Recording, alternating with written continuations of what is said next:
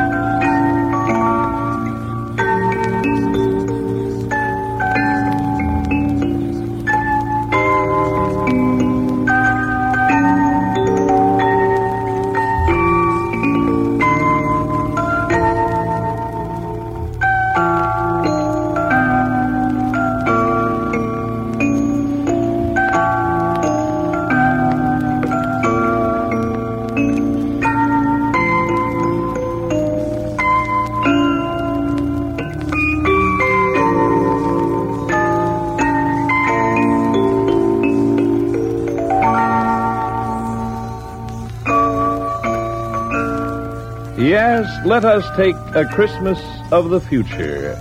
Take Christmas 2409 AD, or thereabouts. Or rather, call it midwinter in the year 324 AA, as the earth creatures of the day reckoned it. 324 AA, after the atom. Of course, they would have known it was the year 2409 if there had been any scientist with them after the great disaster when time came to an end and began again. But there weren't. So they figured their world from the atom.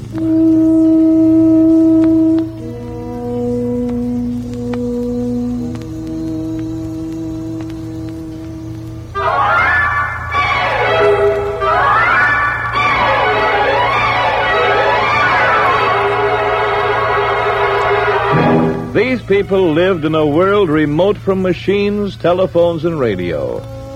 A world you and I would never recognize. Perhaps because the oddest thing about it was the lack of violence. The people were reasonably quiet, calm. A man shared his talent and all the fruits of it. If a man had a way with growing things, then he fed his neighbors. If he was skilled with a knife and an axe, he built shelters. If he sang, he sang for everyone. And if he was a God man, in the winter evenings he held the book in his hand and retold the old, old stories. The stories remained almost untouched by time, passed down from an aging God man to the chosen successor. The stories told of a shepherd who sang and killed a giant. They told of a man named Adam and his wife who ate a forbidden apple.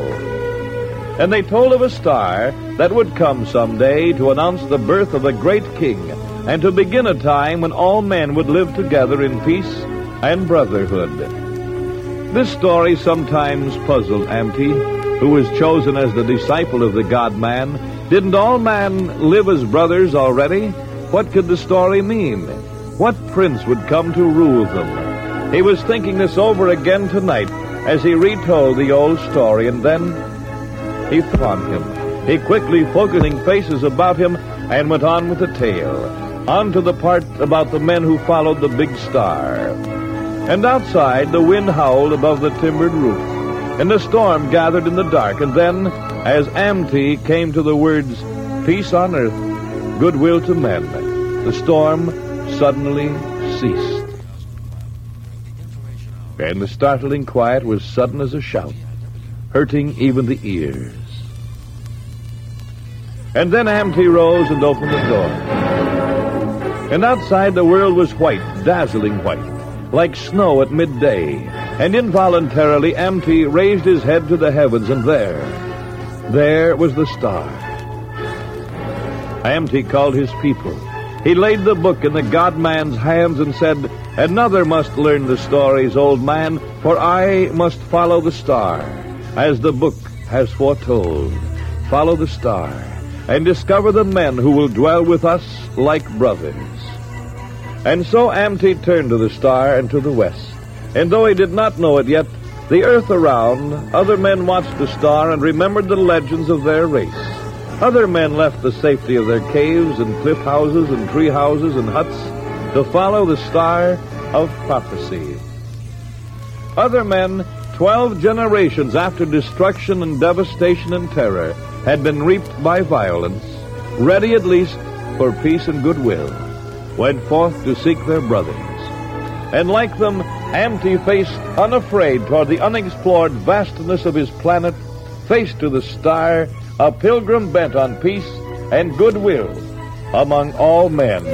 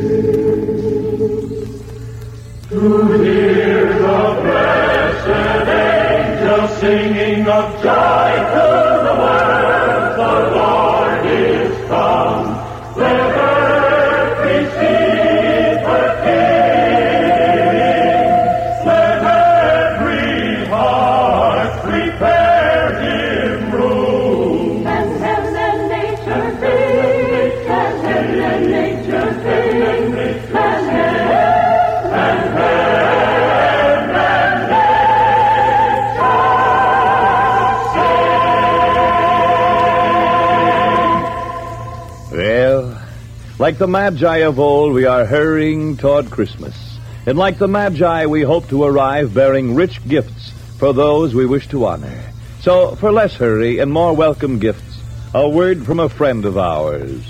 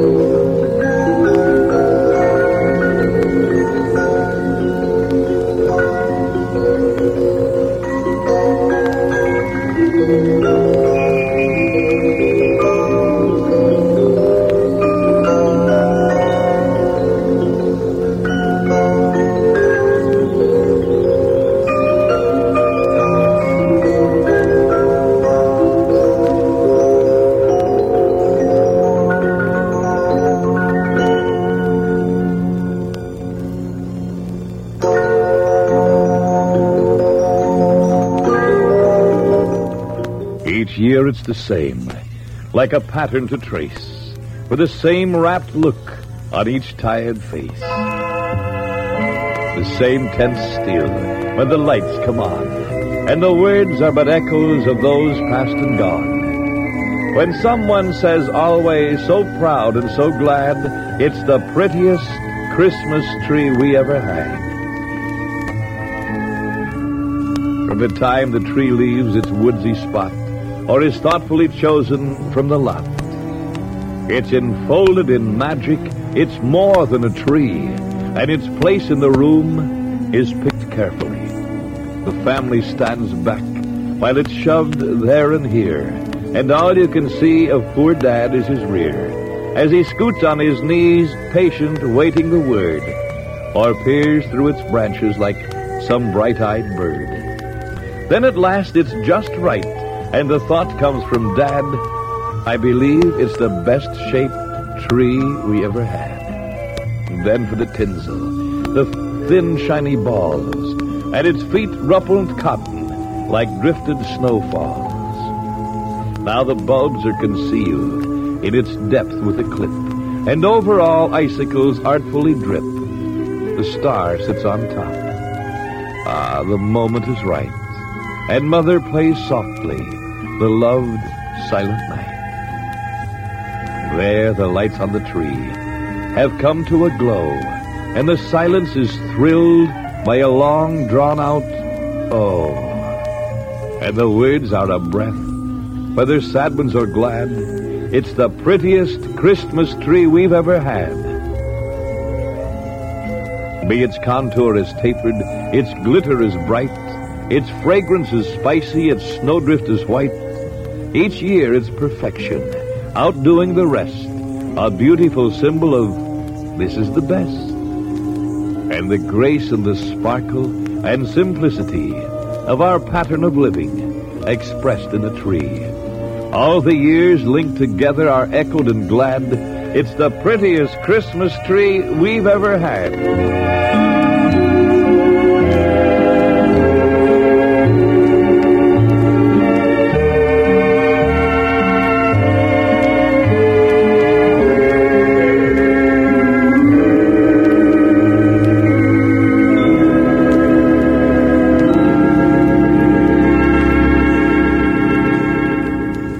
Just as a brief P.S., let's turn to a land where Christmas trees are rare indeed. In Italy, evergreen trees are a pretty scarce item, but does that stop the Italian family from having a Christmas tree? Not a bit. They have contrived a colorful gala substitute called the ceppo. It's a sort of a tent-shaped framework, three or four-sided, that encloses a triangular or square shelves. At the top, where the slanting upright supports meet, there's a glittering star or some other orna- ornament much like the one that tops your own Christmas tree. The uprights and the shelf edges are trimmed with the gayest of ornaments, dangles fringe and foil, and each shelf packs a surprise helping of Christmas cookies, candies, or fruit. Whatever the land, whatever the custom or legend, this is a legend that goes on around the world. A legend from a friend of ours.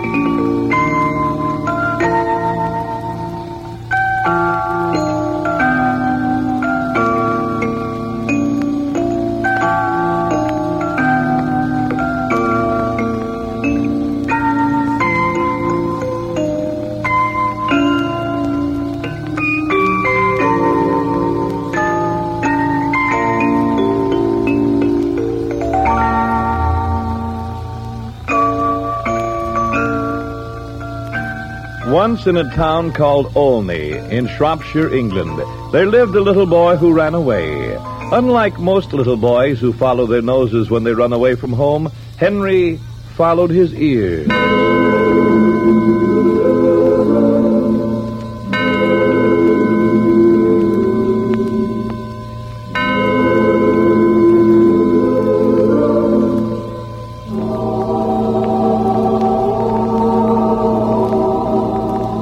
Henry wasn't a bad boy, just a bit unreliable, or so Mrs. Gauntlett told herself when she found him missing for the fourth time in as many afternoons.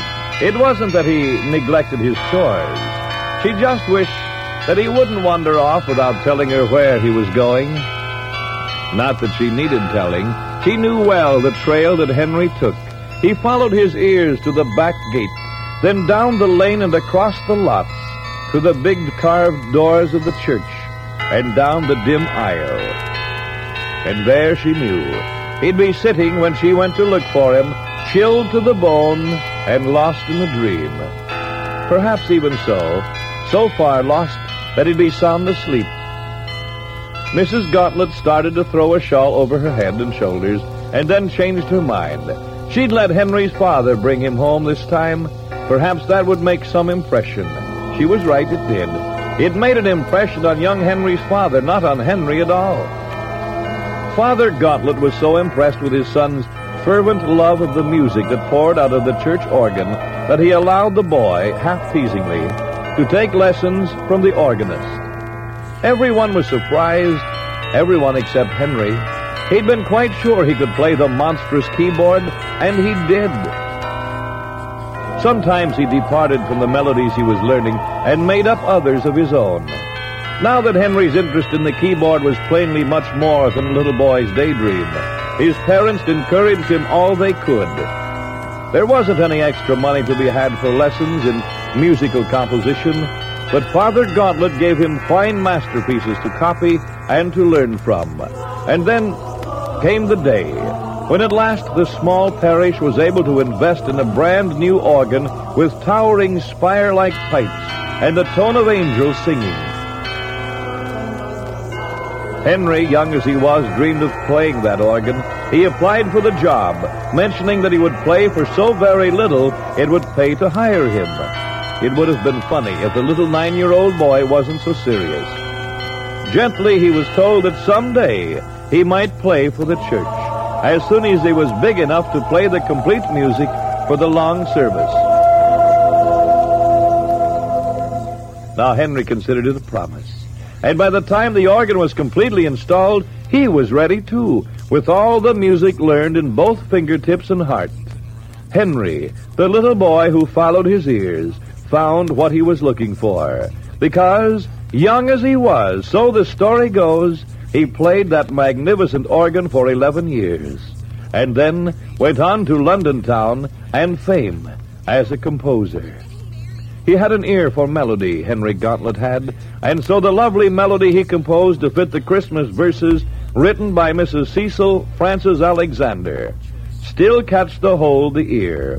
Whenever at Christmas time we hear the carol we've chosen for today. God rest ye you dismay. Remember Christ our Savior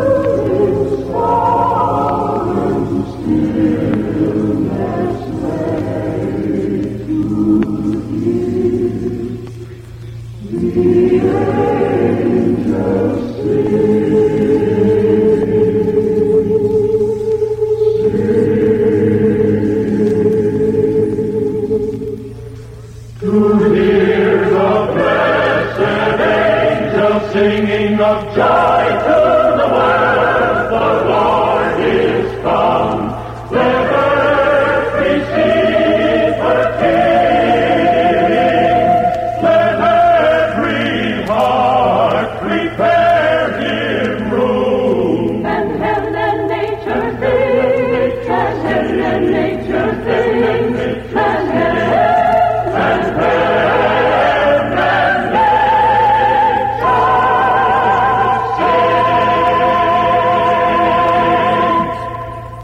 Just as it is wise of you to let your ears guide you by absorbing these words from a friend of ours, I'll have some wise words in poetry form.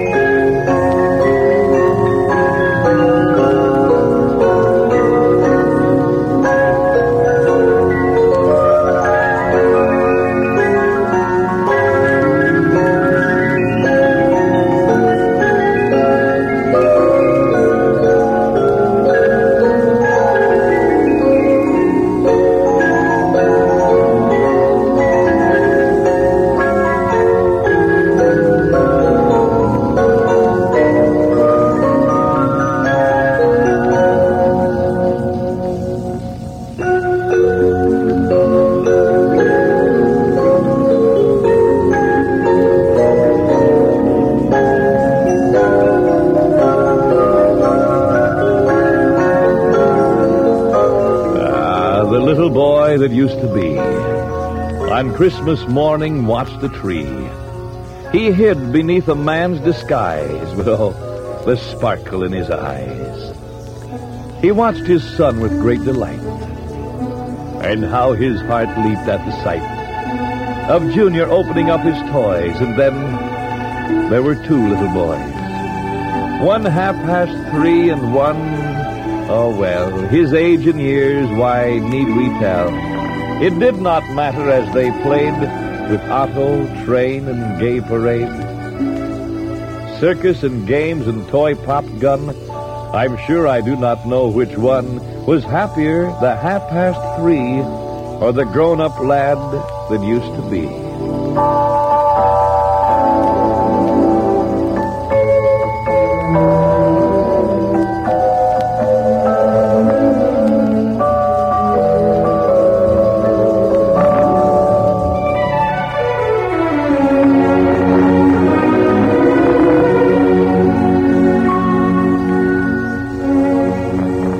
Santa Claus were to send word down to us, I think it would be something like this. Our friends. Dear friends, as years go on and heads get gray, how fast the guests do go. Touch hands. Touch hands with those who stay. Strong hands to the weak, old hands to the young. Around the Christmas board, touch hands. The false forget, the foe forgive. For every quest will go, and every fire burn low, and every cabinet, cabin empty stand. Forget, forgive. For who may say that Christmas Day may ever come to host or guest again? Touch hands.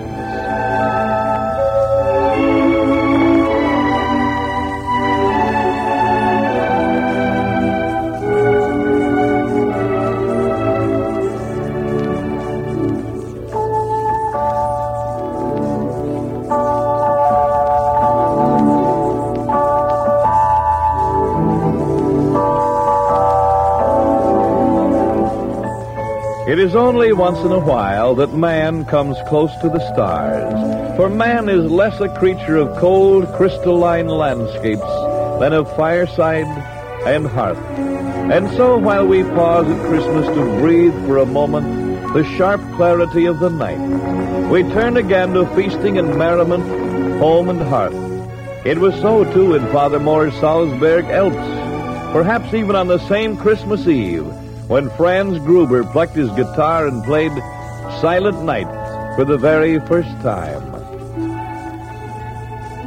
There, the young girls like to go to the woodpile because firewood to freshen the Yuletide fire on Christmas Eve. For they can tell their fortunes by the first stick of wood they pick up. The man they marry will be just like the stick, young sapling or old and weathered, twisted and bent, or straight and strong. The stick is examined for every twist, twig, stub, and scar as a forecast of romance. Or perhaps the Yule fire provides another kind of fortune telling, for it is hot enough to melt a pot of lead. When the lead is molten, small drops of it are poured into cold water, and from the odd shapes, one can discern fortunes that speak of ships, castles, hayracks, farmhouses, shoes, that speak of journeys, riches, good crops, marriage, or perhaps a career as a cobbler. Many are the facts, the fantasies, the legends of Christmas.